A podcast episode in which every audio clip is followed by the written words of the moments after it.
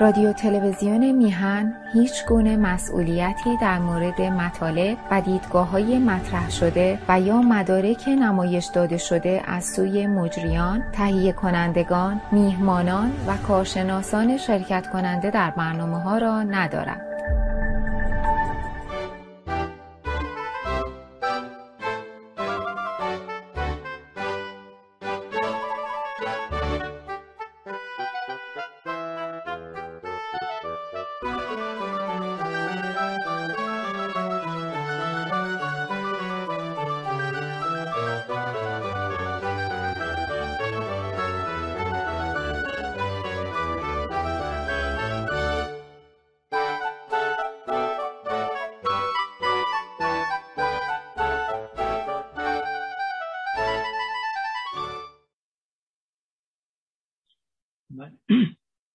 با سلام و درود خدمت همیهنان عزیز و درود به پرسنل پزشکی ایران و درود به روان پاک جانباختگان پزشکی ایران در مبارزه با کرونا ویروس و سپاس و درود و تشکر از هوا خانم و آقای سعید بهبهانی که این افتخار رو به من میدن که یک بار دیگه با شما هم میهنان عزیز رو در رو صحبت کنم.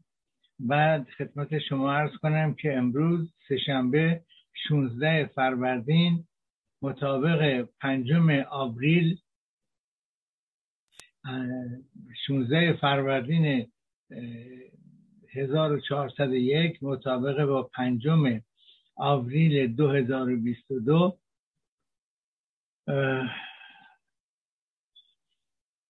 یادم نیست ششصد و دومین یا ششصد و دومین برنامه از دوازدهمین سال سری برنامه های بهداشت عمومی رو با شعار شروع برنامه که محبت را جهانی کنیم و محبت را از حیوانات بیاموزیم را از رادیو تلویزیون میهن به حضورتون تقدیم میکنم. خدمت شما عرض کنم که اگر یا دوستانی که برنامه هفته گذشته رو دیدن، در, در هفته گذشته طبق درخواست یک هموطنی اول درباره درد معده صحبت کردم و بعد گفتم که به طور خیلی کاملتری امروز درباره مشکلات گوارشی بر اثر کمکاری دستگاه گوارش که این هم باعث ایجاد درد میکنه و همچنین مشکلات دیگه امروز عرایزی خدمتون عرض خواهم کرد. خدمت شما عرض کنم که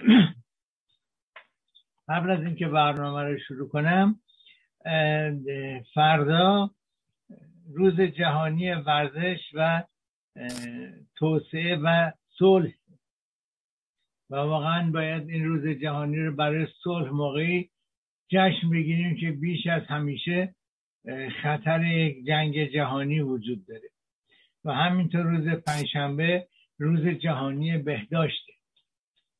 خب بریم سر اصل مطلب. مشکلات گوارشی یعنی که هیچ زخم و یا صدمه دیگری مثل قده در ببخشید معذرت مثل قده در لوله گوارشی وجود نداره، ولی دستگاه گوارشی به خوبی کار و من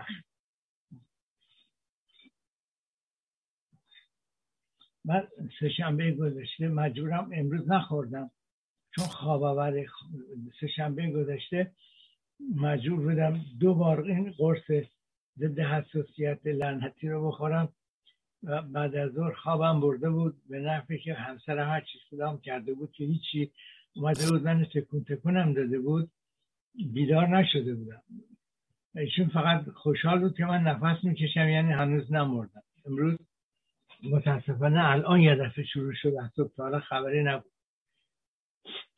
به بزرگواری خودتون ببخشید. بله،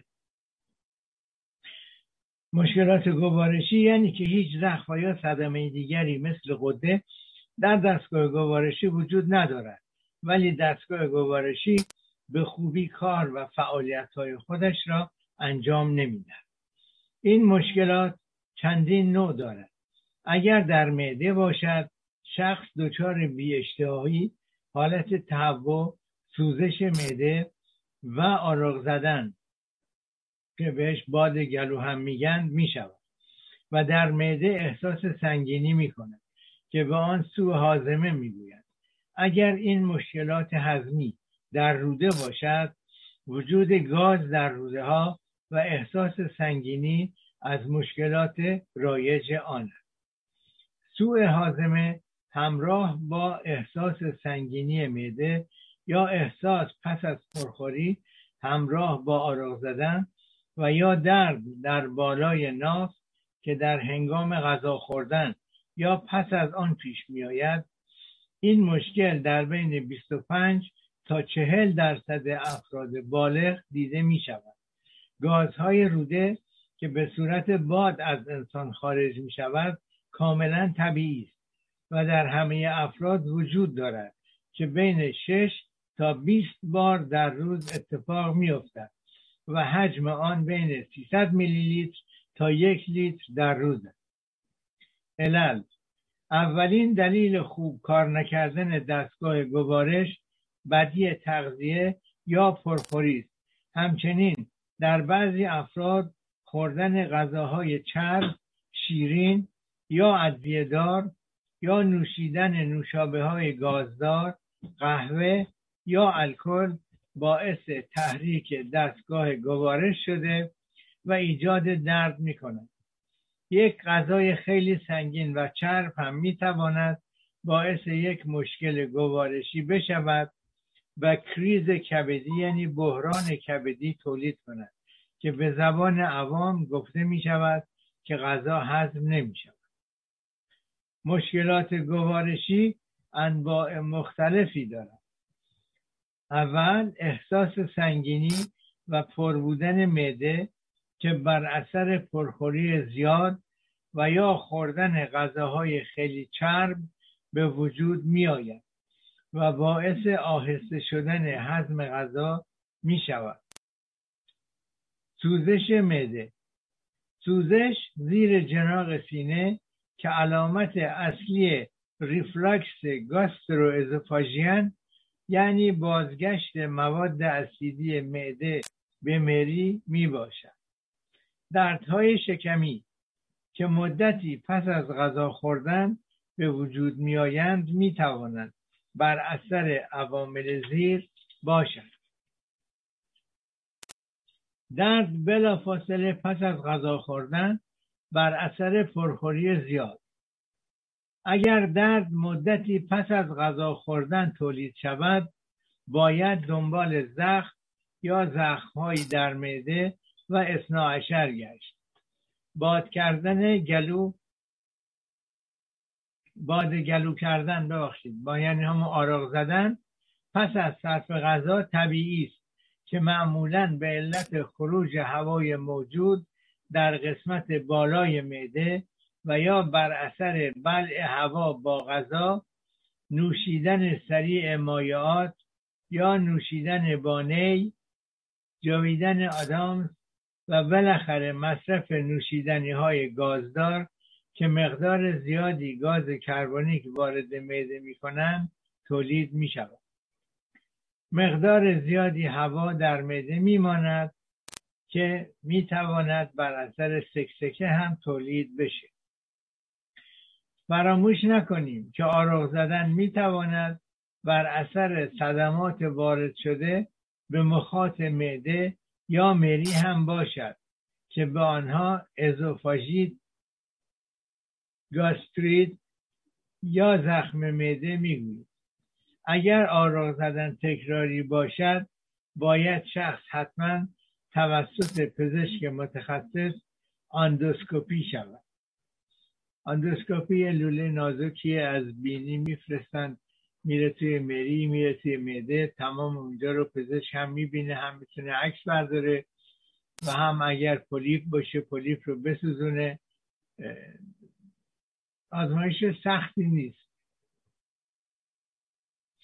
گازهای روده که به صورت باد خارج میشوند طبیعی است و بیشترین علت تولید آن عبارتند از بلعیدن هوا هنگام غذا خوردن یا نوشیدن. اگر این هوا با آرام خارج نشود همراه مواد غذایی مسیرش را طی می‌کند. دوم، نوع غذا یا نوشیدنی. بعضی از غذاها سرشار از هیدرات به کربن هستند، مثل نخود، دانه‌های نشاسته‌دار، میوه‌های مانند سیب که پس از تخمیر بیش از سایر خوردنی‌ها تولید گاز می‌کنند.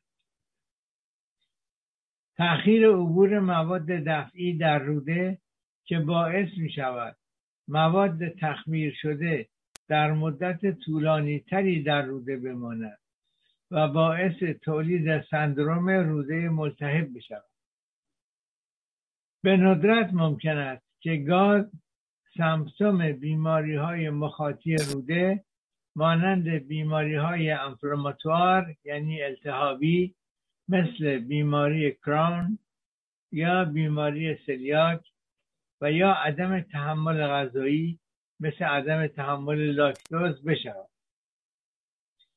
نفخ تولید شده بر اثر وجود گاز در روده باعث اتساع روده می شود و علل مختلفی دارد، مثل روده ملتهب، یبوست، آثار ناخواسته ثانویه داروها یا مکمل‌های غذایی مخصوصاً لبنیاتی.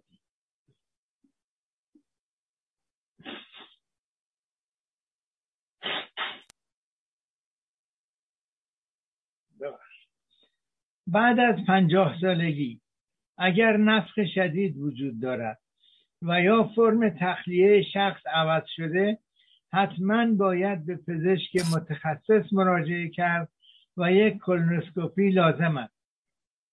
البته در اینجا در استان ما شخص نمیتونه خودش به متخصص مراجعه کنه، باید به پزشک خانواده مراجعه بکنه و پزشک خانواده درخواست بکنه که پزشک متخصص شخص رو ویزیت کنه. و علت اصلیش هم اینه که اگر پزشک خانواده درخواست بکنه پولی که دولت به متخصص میپردازه خیلی زیادتر از اونه که اگر شخص خود خودش شخصا مراجعه کنه. برای همین پزشک متخصص بدون درخواست پزشک خانواده مریض رو نمیبینه. بله، کجا بودیم؟ بله، یک کولونوسکوپی لازم است تا علت آن مشخص شود و اینکه آیا بیماری مخاطی روده بزرگ و روده ملتهب وجود دارد یا نه. صداهای معده و درد در جناق سینه معمولاً بر اثر ریفلاکس گاسترواژوفاژین است. دردهای شکمی می توانند بر اثر پرخوری باشند ولی باید با گاستروسکوپی یا رادیوگرافی تشخیص داده شود که آیا در مخاط معده و دوازدهه زخم وجود دارد یا نه. در این حالت درد مدتی پس از خوردن غذا تولید می شود. علل دیگری که باعث مشکلات هضمی می شود. اگر علائم بیماری به طور ناگهانی همراه با بدحالی عمومی باشد، اول از همه باید به عفونت معده روده‌ای یعنی گاسترواینتستینال یا مسمومیت غذایی توجه داشت که به آن گاستروانتریت هم میگوییم. حالت تهوع، استفراغ و اسهال از علائمی هستند که زیاد دیده می شوند که اگر طولانی شود باید حتماً با متخصص مشورت شود تا علت بیماری شناخته و درمان شود. داروهای متعددی مثل آنتیبیوتیک ها، آسپرین، داروهای ضد درد یعنی آنتی آنفلاماتوارهای غیر استروئیدی می توانند تولید دردهای دستگاه گوارش، اسهال یا یبوست کنند نگرانی و استرس از عواملی هستند که می توانند تولید مشکلات هضمی کنند. متاسفانه پس از آزمایشات دقیق پزشک نمی تواند هیچ علتی برای تولید مشکلات هضمی دستگاه گوارش پیدا کند، با اینکه درد و ناراحتی و سایر علائم حقیقی هستند، ولی بر اثر بدکاری سیستم گوارشی است، نه یک بیماری خاص.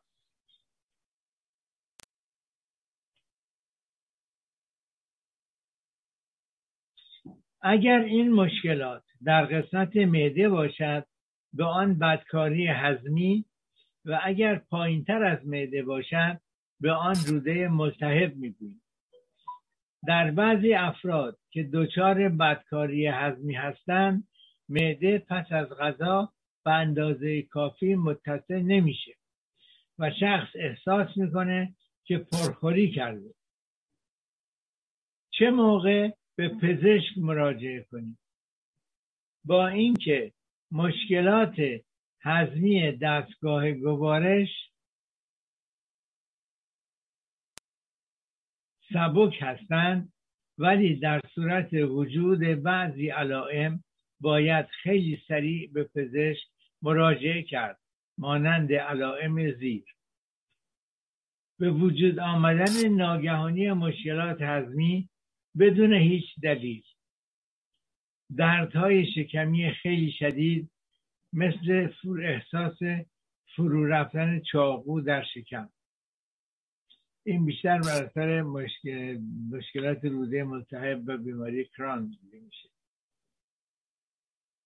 اگر علائم تولید شده خیلی اذیت کننده یا نگران کننده هستند، اگر علائم پس از بازگشت از سفر تولید شده اند، اگر این علائم پس از مصرف یک داروی جدید به وجود آمده اند، اگر مشکلی در بلع یا درد در هنگام فرو دادن غذا در مری احساس می شود. تهوع و استفراغ باعث عدم تحمل غذا می شود. معمولاً کسانی که بعد از غذا خوردن دچار استفراغ میشن، اینا دچار سرطان معده شدن. اگر وزنتان کم شده، حالا علائم خطرناکتر: وجود خون در استفراغ یا مدفوع، تب، زرد شدن چشم ها یا پوست، کم آبی بدن، کرم، فرو رفتن چشم ها، کم شدن ادرار، خشکی دهان و همینطور چیزهای دیگه که ممکنه براتون نگران کننده باشه. سمپتوم های بدکاری هضمی: احساس سنگینی در قسمت بالای شکم و بدی هضم غذا همراه با حالت تهوع و آرق زدن، احتمالاً بی اشتهایی هم هست. دردهای شکمی مختلف بستگی به محل مشکل دارد، مثل اینکه در مری، معده یا روده باشد که شدت و مشخصات آن متفاوت است، مثل درد نامعلوم، سوزش، سپاسم، درد شدید در یک نقطه و بالاخره نفخ، وجود گاز در روده، یبوست یا اسهال. ببخشید با عرض معذرت یه قلاب چایم بخوریم که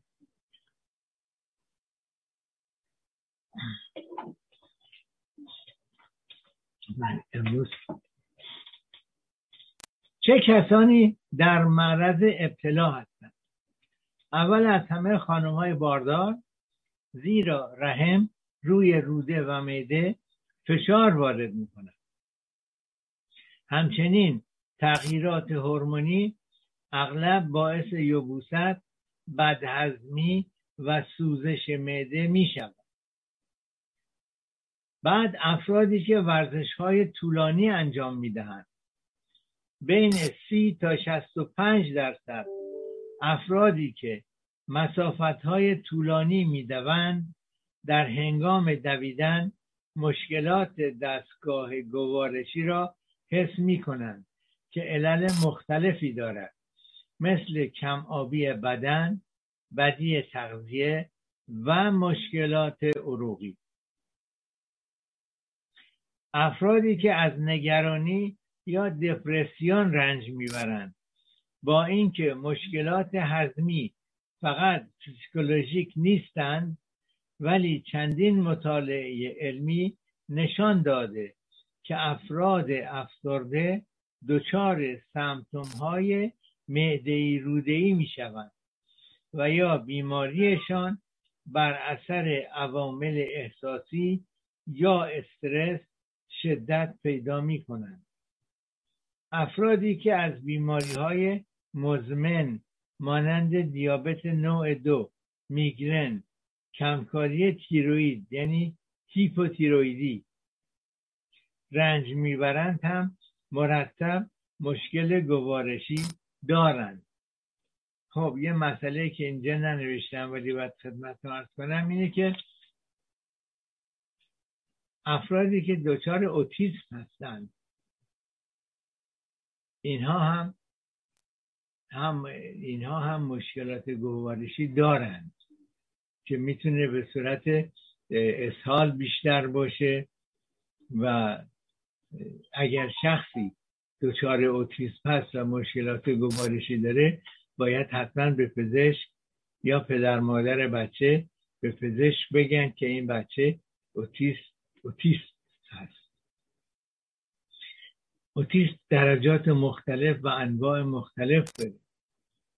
میتونه از صدمه دیدن بسیار شدید مغز شروع بشه تا یک بچه‌ای که خیلی باهوشه، کاملا نرماله، بعضی چیزا رو خیلی سریع یاد میگیره و در مغزش میمونه، بعضی کارها رو نمیتونه انجام بده.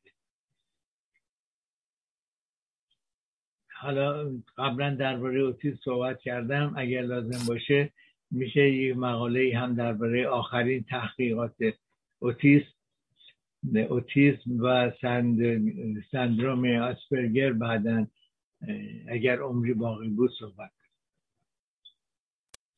حالا چه عواملی باعث خطر میشن؟ تغذیه نامتع... نامتعادل، غذاهای سریع بخور و بخور یعنی فست فود، یا به عبارت بهتر خدمت را عرض کنم جانک فود، یعنی غذاهای غیر متعادل و همینطور کمی مصرف میوه و سبزی. یک مقاله پریشب میخوندم در فرانسه، یک بچه چهار ساله بعد از غذا خوردن حالش به شدت بد میشه، به طوری که با هلیکوپتر میبرنش در یه شهر دیگه، در یک بیمارستان فوق تخصصی و سه بار دیالیزش میکنن، یعنی خونش رو تصفیه میکنن و دوباره بهش میدن. و مطالعاتی که روی بچه نشون میده نشون میده که این بچه مقدار زیادی باکتری اشرشیا کلی خورده و سم این این باکتری باعث شده به کلیهش صدمه بزنه، به طوری که کلیه دیگه کار نکنه. و بعد وقتی تحقیقات ادامه پیدا کرد، متوجه شدن که اون روز مادر بچه پیتزای یخزده خریده، آورده در منزل آماده کرده و با بچهش خوردن. خب مادر قوی‌تر بوده، ظاهرا صدمه ای ندیده، ولی کودک ظریف و ضعیف بوده دچار صدمات شدید شده. اینه که البته اون مارک پیتزا هم یه مارک مشهوری در فرانسه بوده، مارک آشغالی نبوده. یعنی حتی این غذاهایی هم که آماده میخریم ممکنه آلوده باشه. اون کسی که اینا رو بسته بندی میکرده ممکنه مریض بوده. خلاصه در ما برای غذا خوردن باید خیلی مواظب بود. یه مشکل دیگه هم که ما داریم، اینجا باز پرانتز باز کنم، مشکل پرخوری ماست و کم حرکتی. اگر ما روزی یک ساعت پیاده راه بریم، قندمون میاد پایین، فشارمون میاد پایین، کلسترولمون میاد پایین. ولی متاسفانه برای مقداری که میخوریم فعالیت بدنی نداریم. اینه که کمک میکنیم به پولدار شدن کمپانی های داروسازی. بریم سر اصل مطلب. گوشه‌گیری و عدم تحرک، همین که الان گفتم، یعنی عدم ورزش کردن. اگر اینم باز پرانتز باز کنم، اگر شما امروز مرتب ورزش کنید، اثراتش پونزده سال بعد روی بدن شما هست. یعنی در پونزده سال دیگه دچار قوز و دچار عضلات لاغر و دچار استخوان‌های پوک نمیشید. زندگی غیر بهداشتی، مصرف بالای الکل، دخانیات که مشکلات بدکاری را شدیدتر می کنند، مصرف بالای شکلات، قهوه و چای، مدام خوری یعنی اضافه بار معده کردن، مخصوصاً مخصوصاً افراد بازنشسته که در منزل هم هستن، بیکار هم هستن، یا مرتب میرن سر یخچال یا روی میز تنقلات و آجیل و نمیدونم شیرینی و اینطور چیزای مختلف هست. هر وقت که از جلوی میز رد میشن یا از جلوی رخ... یخچال رد میشن، یه سری میز یخچال میزنن، یه به اصطلاح یه ناخونکی میزنن. معمولا تا غذایی که خورده شده و در معده هست خارج نشده نباید روش چیزی بخوریم. و ضمناً قبل از غذا خوردن حتما باید یک مقدار مایعات بخوریم. چرا؟ برای اینکه مایعات مایعات باعث میشه که مخاط معده متورم بشه و اسید معده کمتر روی معده اثر بد بذاره. بله. پیشگیری، در بیشتر موارد امکان پیشگیری از مشکلات بدکاری دستگاه گوارش وجود دارد. از بین بردن هرچی بیشتر موارد استرس‌زا. گفتنش ساده است ولی انجامش سخته، مخصوصاً امروزه. با اینکه اینجا داریم، ما الان داریم موج ششم کرونا ویروس رو تجربه میکنیم. البته خطرناک مثل سابق نیست، ولی هنوز طبق قانون اگر کسی کرونا بگیره، با اینکه در مدت ده روز میتونه دیگران رو آلوده بکنه، ولی دستورات اخیر اینه که پنج روز باید در خانه زندانی باشه، بیرون نره. و همینطور مشکلات دیگری مثل بالا رفتن قیمت بنزین، مثل بالا رفتن قیمت مواد غذایی حدود سی درصد سی و پنج درصد، ولی حقوقها بالا نمیره، قدرت خرید کم میشه. اینها همه استرس ایجاد میکنه، استرس هایی که شاید چاره هم نداشته باشه، ولی خب باز با تنفس عمیق، با مدیتاسیون، با یوگا چاره دیگه ای نداریم. باید این استرس رو کم بکنیم، پایین بیاریم. بله. ورزش کردن، داشتن بهداشت کامل در زندگی روزانه، مثل داشتن رژیم غذایی متعادل و متنوع، سرشار از سبزیجات و میوه‌های تازه، که غذا باید همینطور میوه‌ها کم چربی باشن و زیاد شیرین نباشن. نوشیدن آب به اندازه کافی، حداقل یک لیتر، ولی بهتره که یک لیتر و نیم باشه و در موقع غذا و همراه آن نباشه. البته بعد از غذا اگر یک کمی آب بخورید اشکال نداره. یک پرانتز دیگه باز, باز کنم.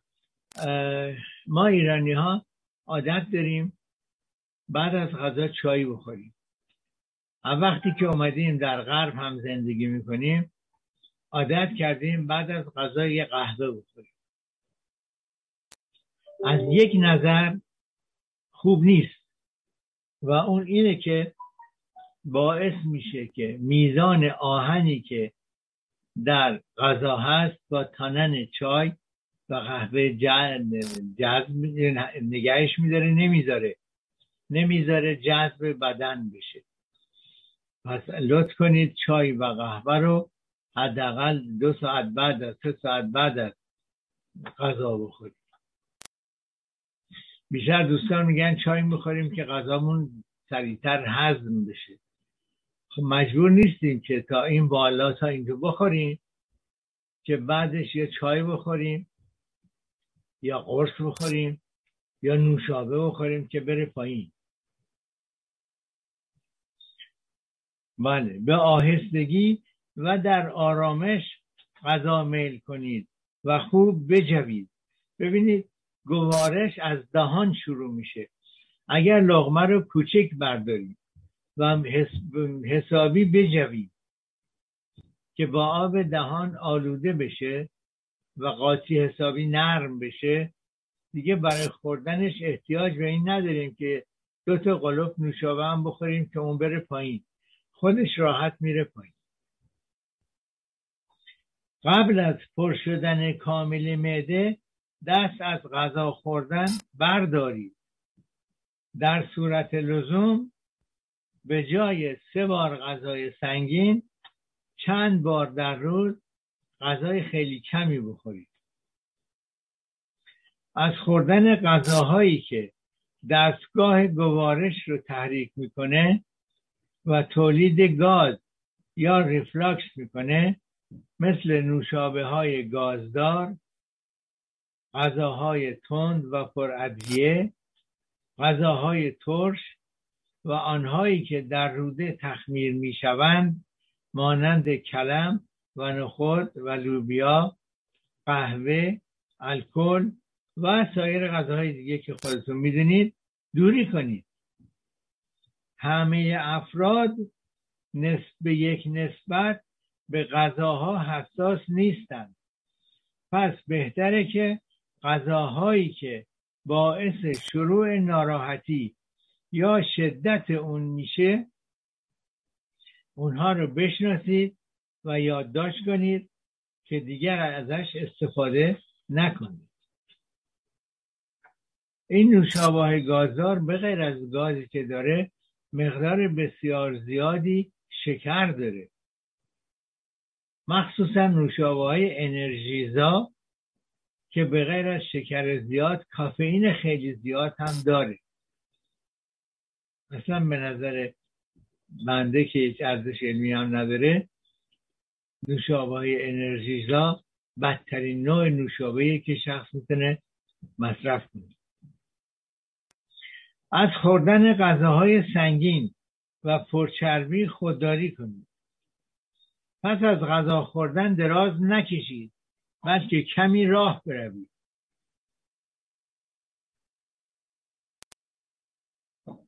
چرا باید راه رفت؟ برای اینکه غذا در معده استقرار پیدا کنه. سنگین‌ترا برن پایین‌تر، سبک‌ترا بیان بالاتر. از پوشیدن لباس‌های تنگ یا چسبان خودداری کنید. حالا لباس چه ربطی داره به معده؟ برای اینکه فشاری که روی شکم وارد میشه باعث میشه که فشار روی حرکات پریستالسیسم روده و همینطور فشار روی معده بیاد و فشار روی, روی معده بیاد، قلب شما سوار معده‌تونه. درسته که یه دیافراگم فاصله هست وسطش، ولی فشار معده روی قلب اون هم باعث تولید ناراحتی قلبی میشه. بله، به طور مرتب ورزش کنید که کمک به عبور مواد غذایی میکنه. نوشیدن الکل را به حداقل برسانید و مصرف دخانیات را قطع کنید. با استرس و دپرسیون مبارزه کنید. یاد بگیرید چگونه استرس ها را کنترل کنید.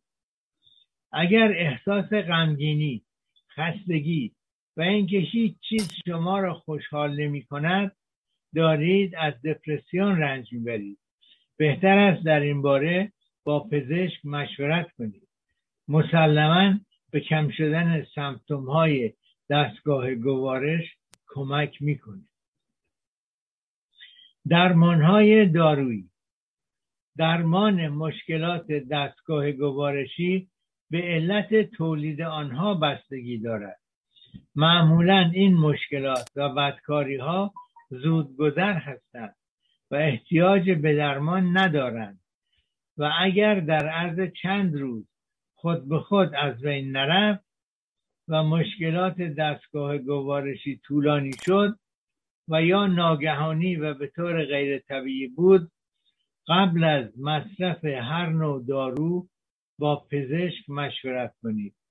در این طور مواقع شخص با اطرافیانش صحبت میکنه و اینجاست که دکتر خاله و دکتر عمه و پروفسور دایی و نمیدونم استاد عمو، اینا همه انواع اقسام پیشنهادات و داروهای گیاهی و غیر گیاهی را میکنن.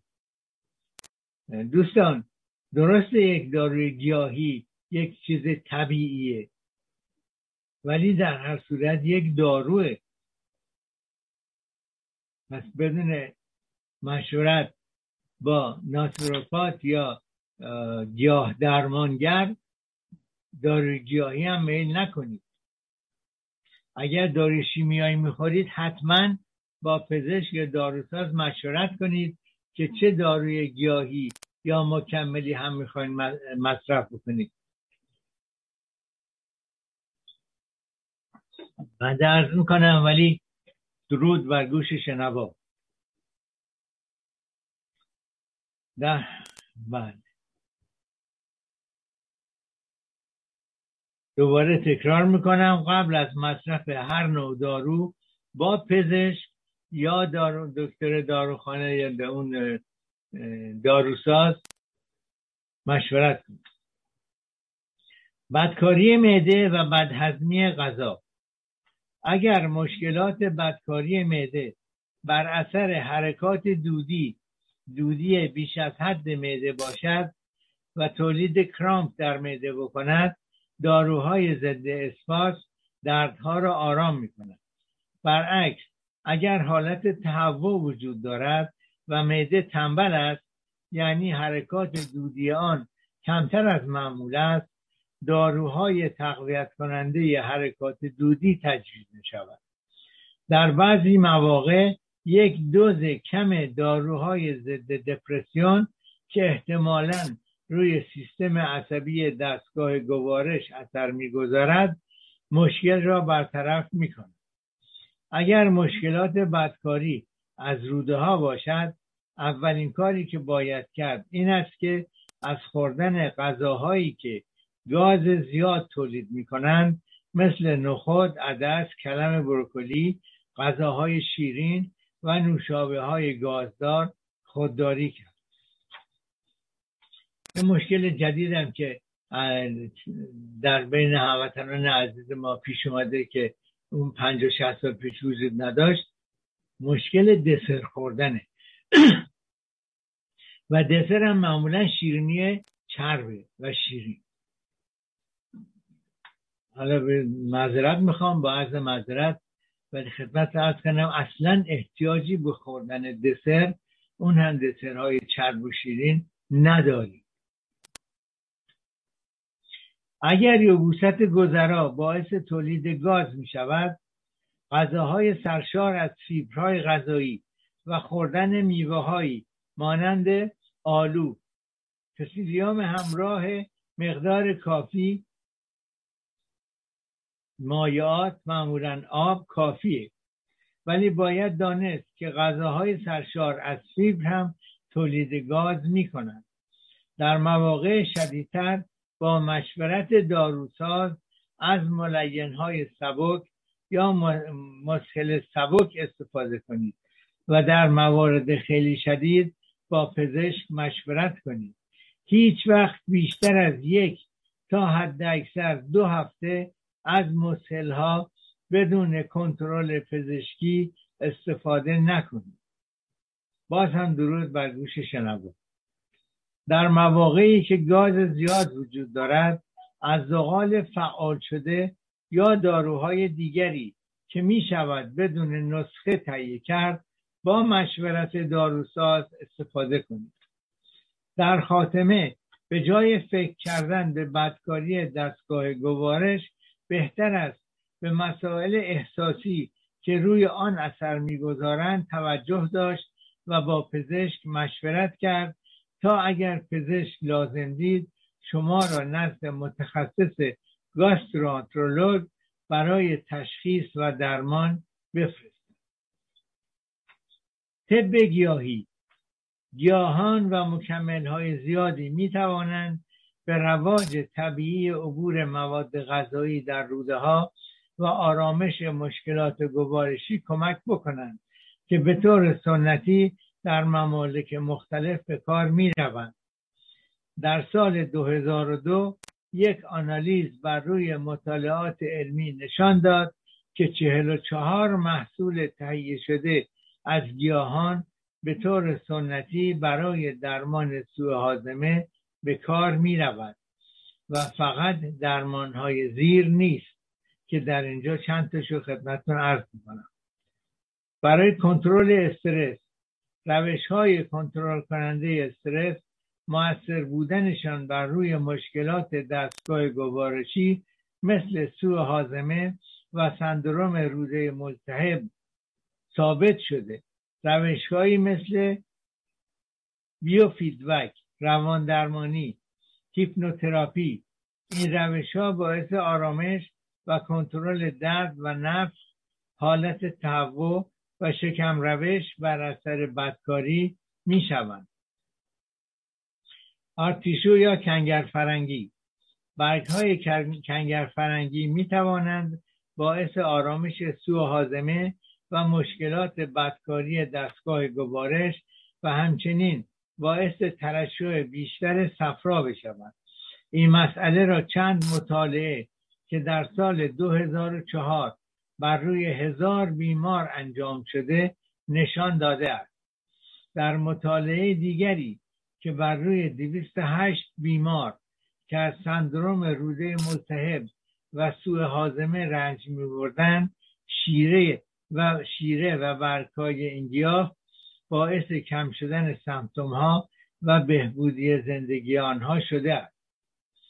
در سال دو هزار و ده یک مطالعه ایتالیایی مؤثر بودن نوعی داروی ایتالیایی را به نام به نام سینارپا را تایید کرد. این دارو از عصاره برگ کنگر فرنگی، گل قاصدک، زردچوبه و روغن رومارن یا همون رزماری درست شده و برای درمان سوء هاضمه برای سیصد بیمار آزمایش شد.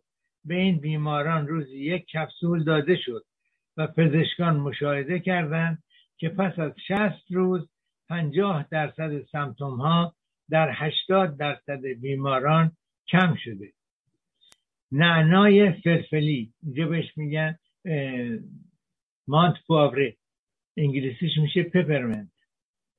مصرف برگ‌های نعنای فلفلی باعث آرامش التهاب مخاط معده و روده میشود و به طور سنتی برای بهبودی هضم، آرامش حالت تهوع و درد به کار می‌رود.